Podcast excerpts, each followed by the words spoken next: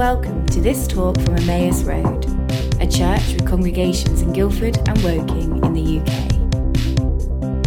To find out more about who we are and what we're up to, please visit us online at emmausroad.com.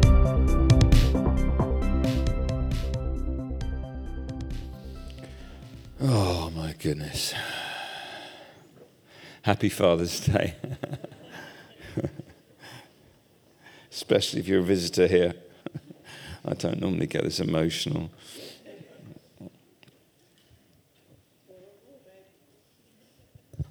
Especially those of you getting baptized today, or if your families of those getting baptized. It's a good day to get baptized. I'm incredibly aware that for some of us, Father's Day is painful. Maybe you're missing your dad desperately today. I miss my dad on days like this. Maybe your father was absent or distant or even abusive. I'm so sorry if that's the case. I love that scripture that says, Even if my father abandons me, the Lord will hold me close. Psalm 27. Maybe today's difficult if you don't have kids of your own and uh, you desperately love them. I love the fact that in Ephesians 3, the Apostle Paul says, I, I bow the knee before the Father from whom every family in heaven and on earth gets its name. And so, if you really want to understand fatherhood, you don't necessarily look at your human father, but you look at who your Father in heaven is. And if you've got a great dad or you had a great, great dad, then ultimately he is why, God is why. All that goodness and all that love filtered down from somewhere. And if you had a bad dad or an absent dad, then all I want to say to you is that you have a Father in heaven who can make up the difference and who loves you and is there for you and cares for you desperately. The reality is that most dads aren't perfect, but they're pretty good. And, um, you know, it's not easy. Uh, of course, being a dad, I've got my two sons here. I took one of them for his driving test yesterday. I sat there shaking in my boots in the driving center, terrified. Uh, you know, so much wishing I was just taking the test instead, and this sense of helplessness. It doesn't get easier, those of you who've got little kids, it doesn't get easier, this let, letting go, this trusting thing. And he came back, and, and, and, and you know, he passed. Well done, Danny. Danny's doing screens today. This funny moment walking out to the car and seeing this boy, and you're remembering him being this baby, and you're going, How can he be left in control of this deadly instrument? You know, and I remember a couple of years ago now going to pick Hudson and Danny up from the Bowers house. You just heard from Evan, who's getting baptized. It was late at night, it was a winter night. I was being taxi driver as usual, and um, it's cold, and I didn't really want to take my slippers off, if I'm honest. And I just thought, ah, it's not raining. Uh, it'll be okay. So I, I, went out the house in my slippers and drove uh, to pick the boys up, and, and I walked into the house still in my slippers to collect them. It was after 11 o'clock at night. And it was so interesting because Danny saw, saw my slippers and said, Dad, you're so embarrassing. Hudson looked at me and said, Dad, that is so cool. I can't wait to be old enough to let myself go like that.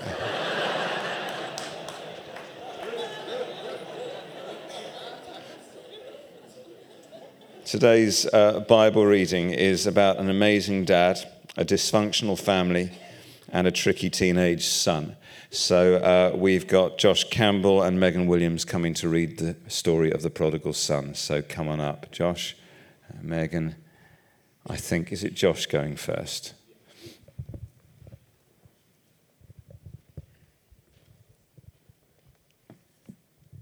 There was a man who had two sons.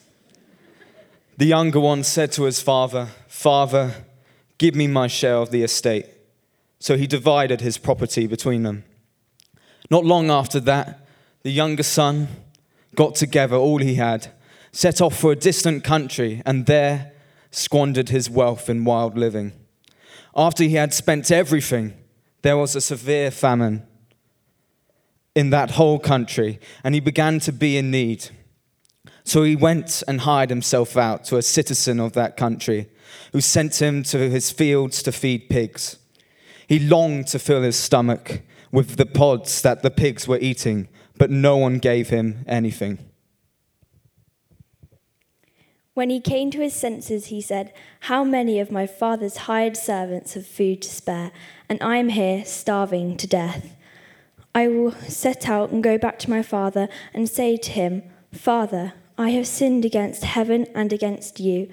I am no longer worthy to be called your son. Make me like one of your hired servants. So he got up and went to his father. But while he was still a long way off, his father saw him and was filled with compassion for him. He ran to his son, threw his arms around him, and kissed him. The son said to him, Father, I have sinned against heaven and against you.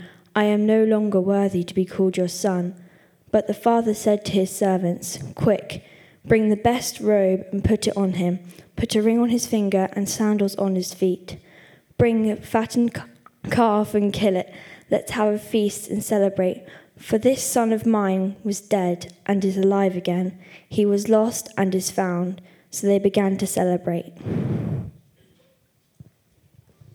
Brilliant. So well read. Thank you, Josh and Megan. Fantastic. Thank you. Uh, this is one of the greatest stories ever told.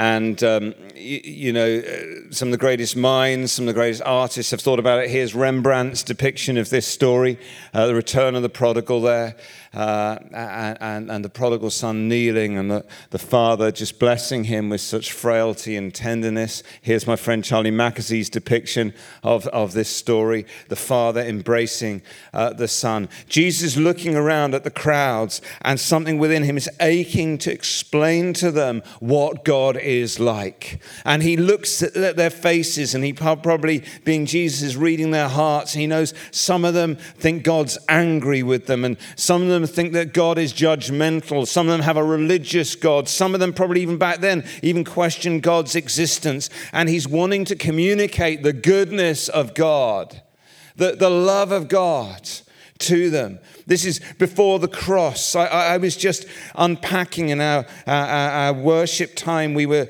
meditating upon the fact that the cross of Jesus shows us the goodness of God. But before uh, the death on the cross and the resurrection, how do you communicate the love and the goodness of God? And God, start, uh, Jesus starts to tell this story about God as this extraordinary Father. Uh, strange father in a way, uh, unbelievably kind, almost negligent father, uh, just over the top in his grace, and this uh, very badly behaved son. The son is outrageously hurtful. He, he says to God, uh, he says, Father, I, I want, I, I, want my um, inheritance now, which is kind of code for saying, oh, I wish you were dead, right? You know, I, I don't really want to wait for you to die. Get, I, you know, I want to cash in now. Can you imagine anything more offensive or rude? Uh, he, he's like, really, I'm, I'm only really interested in you for your money. Some of us have been there with God. Uh, God, I don't really, I'm not that much into you, and I can't remember when my heart was last moved in worship, but I like your stuff. I need a bit of forgiveness. I need guidance. It's reassuring to know I might not, you know, go to hell when I die. These things are nice. So I want your stuff. Cash in.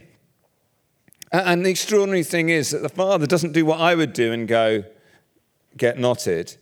He, says, Here you go. Have you noticed that about God? Uh, he, he, he, he blesses people who don't even believe he exists. Half the Psalms are like, God, why do you bless the unrighteous? And Jesus is going, It's just kind of what God is like. He's just unbelievably extravagant and gracious.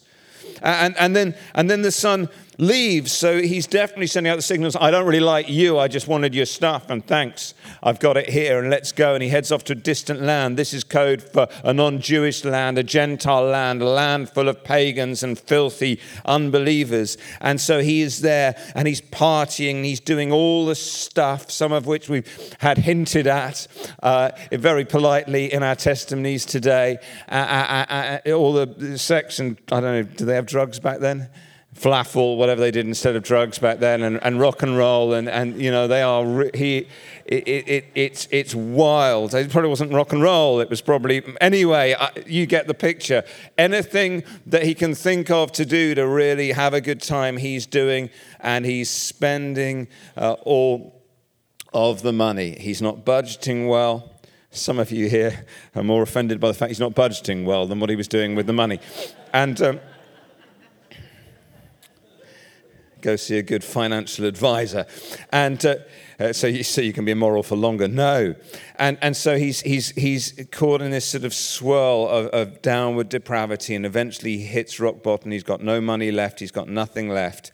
And the only job he can get is working with pigs. And we all think, yeah, that's a pretty rubbish job. But if you're Jewish, that's not just a rubbish job, that is a sinful job. It is a job that is contaminating. Pigs, remember, they don't, uh, they, they, don't see uh, pigs as, as clean. They won't eat uh, any form of pig meat to this day. We're for a hog roast later because we're children of the new covenant.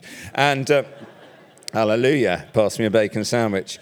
And uh, and, and, so, and so, you know, to actually serve pigs is a metaphor for it's as low as you can get. It's filthy, it's dirty. You are propagating something that is against the very sort of purposes of God. And so you can imagine as Jesus throws this line out, he kind of he knows what he's doing he's like a prize fighter in the ring he's jabbing at the religious spirit and people are, you know he worked with pigs Ugh! It's the worst. And then eventually he comes to his senses. But notice it's not even a particularly good repentance. It's not like, oh, I'm a sinner. It's like, I think I'd get a better deal back home. Even though I was, even my dad's servants get a bit, I'll go back and be a servant. I mean, this is not like an overwhelming moment of repentance. And he scripts himself an apology note. Any of you ever done that? Notice, because he, he plans the speech and then he starts to deliver it later on. So this is like a, it's, you know, Father, I have sinned against heaven and against you. I am no longer worthy. It's one of those. And, and, and, so the son is behaving appallingly. And as he staggers back home, he must be thin and emaciated. He must be covered in, in, in pig poo. It's not just he's been with pigs, but he stinks of these dirty animals. And, and he's grown a, a, a, big old beard, and he's, he, he's sallow, hardly recognizable. And we have this extraordinary description that the Father is there watching and waiting. How many months, every day, has He been looking, watching, waiting, anticipating, somehow hoping, praying, dreaming that His Son will be the figure that appears on the horizon through the Mediterranean heat? And eventually, one day, He's blinking, He's a little bit old, He's trying to work it out. He sees someone coming, and his heart is going as it's been going for a long time. Uh, every time he saw someone, every day, he's like, Could this be my boy? And then there's this moment of disappointment. No. Do you know that's how God feels about you today, some of you? He's been looking and waiting and watching and dreaming that you would turn towards him. Some of you, even just coming to church today, it has brought joy to the heart of your Father in heaven who made you and loves you and longs to be in relationship with you. And, and then there comes this day and he gets closer and he prepares for the disappointment once again and he begins to go, I think it is, but no, he's, he's, he's thinner and, and, and he's got a beard. And yes, it is. No, it isn't. And then eventually he realizes it's his son and something whelms up within the Father and he just begins to run. Picture it. It's hot. He's an old man. He wears a long skirt thing. He's going to have to hitch that baby right up above his knees to run. It's not a cool look. He's not like, I've got to be a religious figure in the Bible. He's just, Rah, I've got to go. And, and, and, if it was me, I might just have been gracious enough to go, Well, I don't really want him to know I've been looking out for him every day. I'm just going to kind of wait here and, you know, give it a bit of hi. Nice of you to come home. Anything to say for yourself. You'd wait for him to arrive, for crying out loud. You might even go and pretend you were doing something else. Oh, hello. You know, a bit busy. He runs towards the Father. This is the heart of God towards you. It, it's not polite. It is, it's not even particularly sensible. It is just abandoned. He is in love with you as his son or his daughter. Imagine how the son feels. Even now, he's going through his speech in his head, and what am I going to say? He's nervous. Is his, is his dad going to beat him? He's ashamed of his clothes. He's ashamed that he's wasted everything. And then he sees his dad running towards him. There must have been a moment going, My dad's going to attack me. He's that angry. And he gets close. He says, No, I don't think he's angry. He looks like he's about to have a heart attack. And, and then the dad reaches him and just flings his arms around him. And it's the most amazing moment because the son starts to go through his speech Father, I have sinned against heaven and against. And if you read the story, the father interrupts it, doesn't even let him. Do you know when you come to God, Dear God, I confess that I am a sinner. He, he, kind of half goes, okay, great, great, that'll do. Give me a hug. He's not waiting for the formula, for the boxes to be ticked. He just wants to love you. And the apology is kind of how we open our arms back. And then he says, Put a robe on my boy. The son, listen, the son is ritually unclean right now. By throwing his arms around the son, the father is being rich, becoming ritually unclean himself. God, the Holy One of Israel, is making himself ritually unclean. Some of you say, I'm too messed up. I'm too bad. I'm too, I've screwed up too many times. I'm filthy. I'm dirty. I'm ashamed. There are areas of darkness. There are strongholds within me. If people knew some of the things I think and say and do, I wouldn't even be able to look anyone in the eye ever again. You feel so deeply ashamed. You think, I'm not worthy of the kind of love that God has got for me. But this story, Jesus says, God throws his arms around you and he doesn't mind even getting dirty. You, you think there's crap on you, he'll get the crap on himself because he doesn't care. He just loves you. And then he, he puts the robe on him and he says, Look, quick, quick, put, put sandals on his feet. Listen, servants walked around barefoot, sons and daughters wore sandals. So, in that moment, as the son's going, Make me like one of your hired hands, the father is going, No way, no deal. You're my son, you're my daughter, I'm not ashamed of you. And, then he says, uh, Put a ring on his finger, and the ring, back then, as you may know, was the credit card. You, you gave your ring to someone, it was a signet ring, and, and said, uh, you know, go down the market, buy something, and that stamp with your insignia meant my master or my father will pay. It was a credit card. So get this the son has said, uh, give me all my inheritance. I'm off. He's wasted it all. He's got halfway through an apology, and the father has said, Take my credit card. I mean, I mean, I mean, it is, it's imprudent. It is extraordinary the way that God trusts us and loves us and restores his kindness upon us when we fail and when we sin. And then, of course, the Father throws this extravagant party. He's not ashamed of us, He is just glad that we are home. When one sinner turns to God, we are told by Jesus there is a party in heaven. There is a great celebration in heaven above. When uh, these testimonies were shared today, there was a party in heaven. The God who goes running towards sinners celebrates as we turn towards him. This is the message about God that Michael Curry celebrated at the royal wedding a few weeks ago that became the most talked about thing, other than the dress at the royal wedding, was uh, Michael Curry was preaching. There were 40,000 tweets a minute. You want, you want proof that you know, our nation is still interested in the gospel and the love of God? You looked at Elton John and David Beckham and the Queen and everyone else hearing this kind of eruption of hope because we, as the people of God, all two billion of us, are the people who have a reason for believing in unconditional love. We are the people of unconditional love and grace. That's where it comes from the fact that we believe that God is like this. And so, as you'll recall, Michael Curry uh, said that um, uh, Jesus began the most revolutionary movement, movement in human history, a movement grounded in the unconditional love of God for the world, and a movement mandating people to live that love. Let me finish with a story.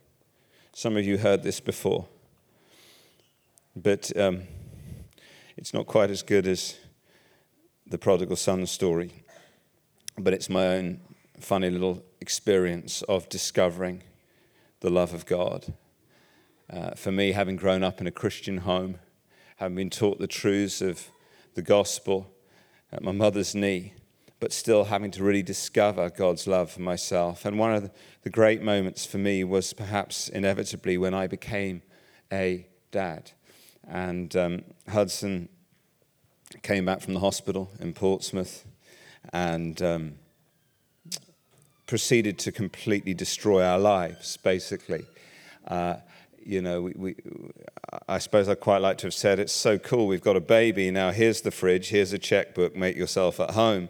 But in fact, my entire world was about to have to orbit someone else's. And, um, you know, Huddy did things to Sammy and me that no human being had ever done before. And yet we found we quite liked him. Um, uh, you know, there, there was the moment that you know, you're doing that thing, you know, pre Instagram, but stay with me, holding the, your child in the air and he's laughing and you're laughing, so his mouth is open and your mouth is open, and a long stringy bit of saliva goes into your mouth. And, and, and you're so, you know, he woke me every two hours night after night, so I was sleep deprived. You get into doing this, don't you, all the time to rock them to sleep. And to this day, you can still sometimes see me in Tesco's with um, cornflake packets, just gently, just rocking it to sleep. You know, it's. Uh, and, and, and, and um, you know, Hudson would quite often, you, you do all this, don't you? And, and, and Hudson would often be sick down the back of my, my shirt. And then you're like, yes! And then you're too tired to bother changing. She just go out. Looks only baby sick. Like, and, and, and, and you think that's normal, and you can't leave the house without it being like a major military operation, you know. And then there was the, the, the, the famous time where, um, growing up, the uh, teenage girls had these posters up in their bedrooms of a hunky guy with a six pack holding a naked baby. It was the ultimate blend of sexiness, yet sort of you know parental potential, I think. And um, and I was changing Hudson's nappy. It was the summertime, and I just for a moment of my life wanted um, wanted to be that man uh, in the poster. yeah, thank you for laughing. And um, it's just encouragement, encouragement, encouragement with you people. And uh, I, thought I wouldn't tell anyone uh, in case they laughed. And, um, but in my head, a lot, a lot of things go on in men's heads. And um, I thought, well, you know, he, you know, I've just changed his nappy. He can't need, uh, you know, to go to the toilet immediately, as I, I don't go all the time. And um, so I, didn't have a shirt on, just a pair of shorts and flip flops. And I went out in the garden. I was, I was parading around, sucking in my stomach um, and trying to be the man in the poster.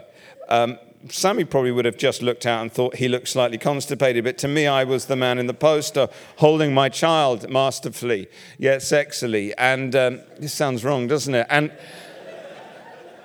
and at that moment, all hell uh, broke loose. Um,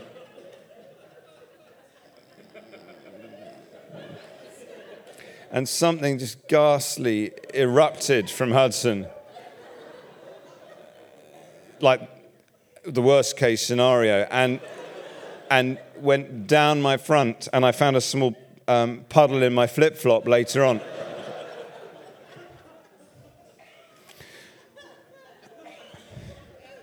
Hudson did things to me that um, really honestly nobody else had ever done before he, he, he spat in my mouth. He was sick on my shirt. He woke me every um, two hours and he pooed on me. And I found that I, I, I I really liked him a lot.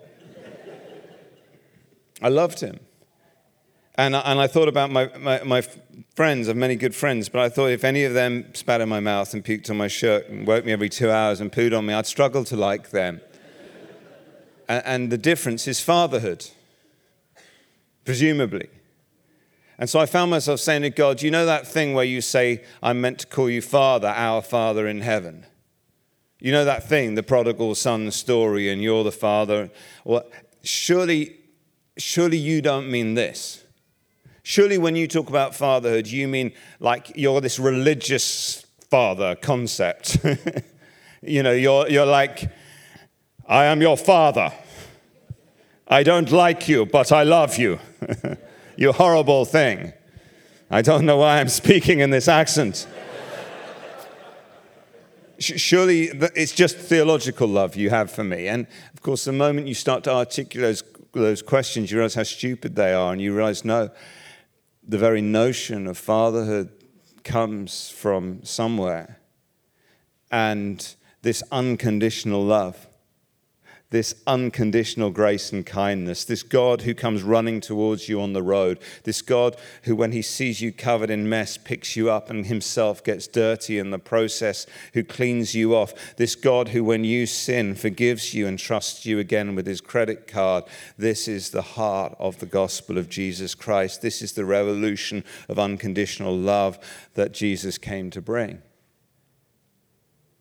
And so you really can scream at God and hassle Him continually. You, you can make all kinds of demands of Him. You can sin and scream and make Him dirty, and He will just pick you up and love you and hold you because He is your Father in heaven who does love you unconditionally.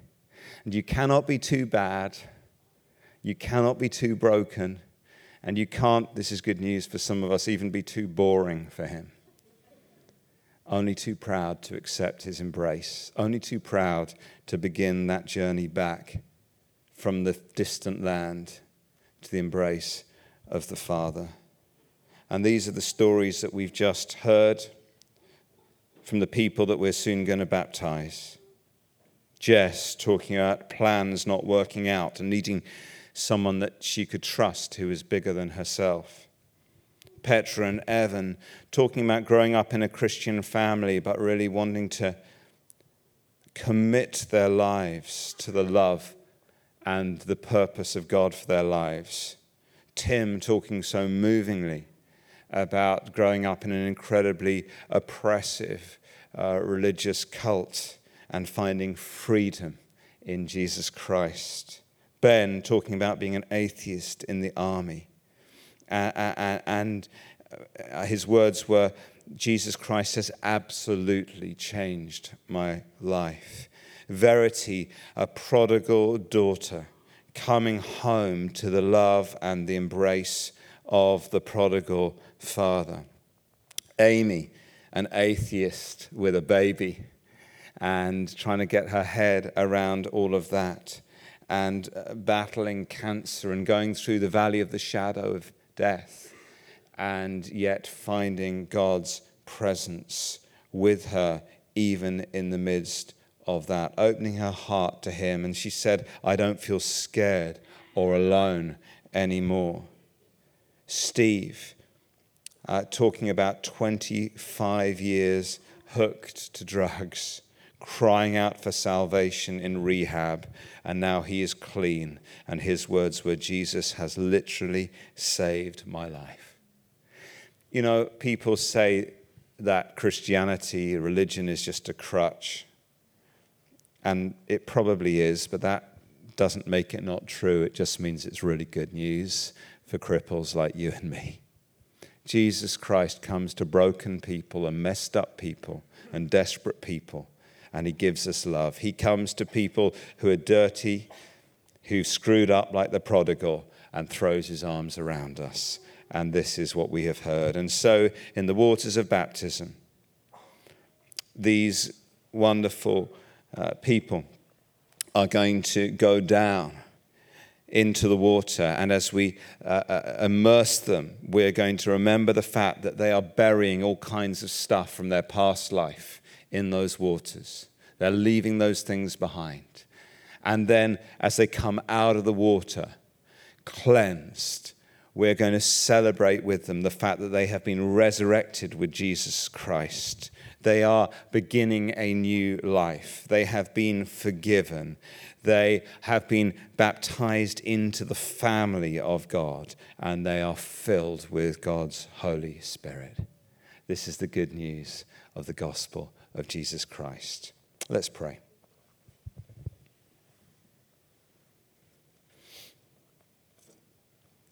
The story of the prodigal son reminds us that if any one of us will take just one step towards the Father, that he will come running. You can't be too far gone, you can't be too bad. You just have to come home.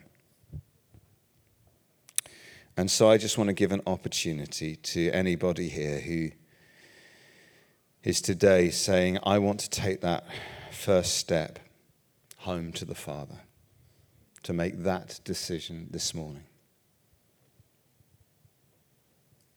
You've heard about other people's stories.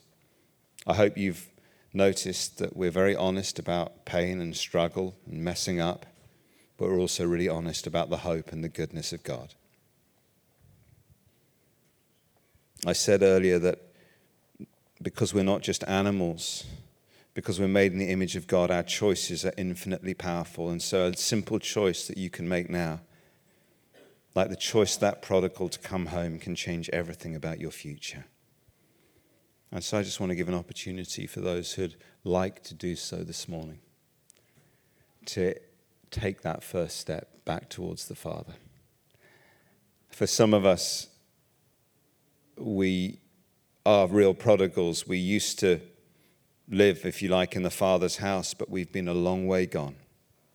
And like some of the testimonies we've just heard, it's time to come home. We realize we can't make it on our own.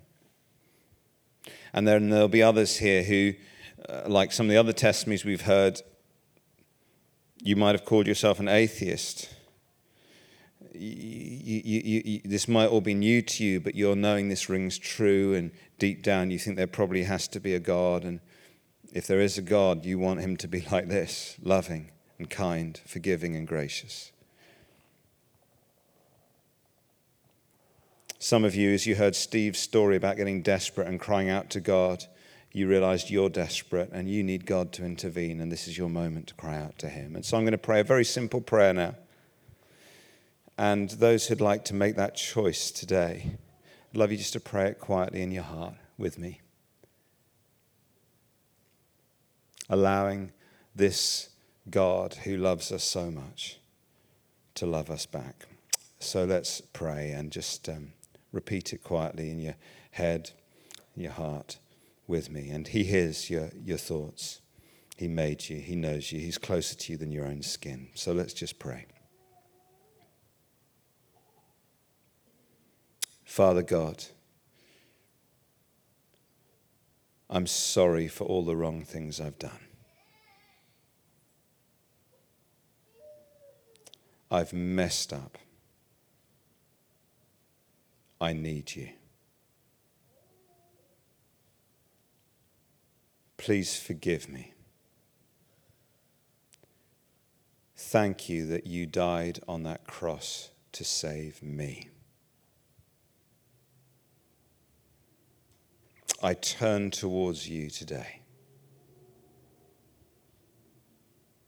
I want to know your love.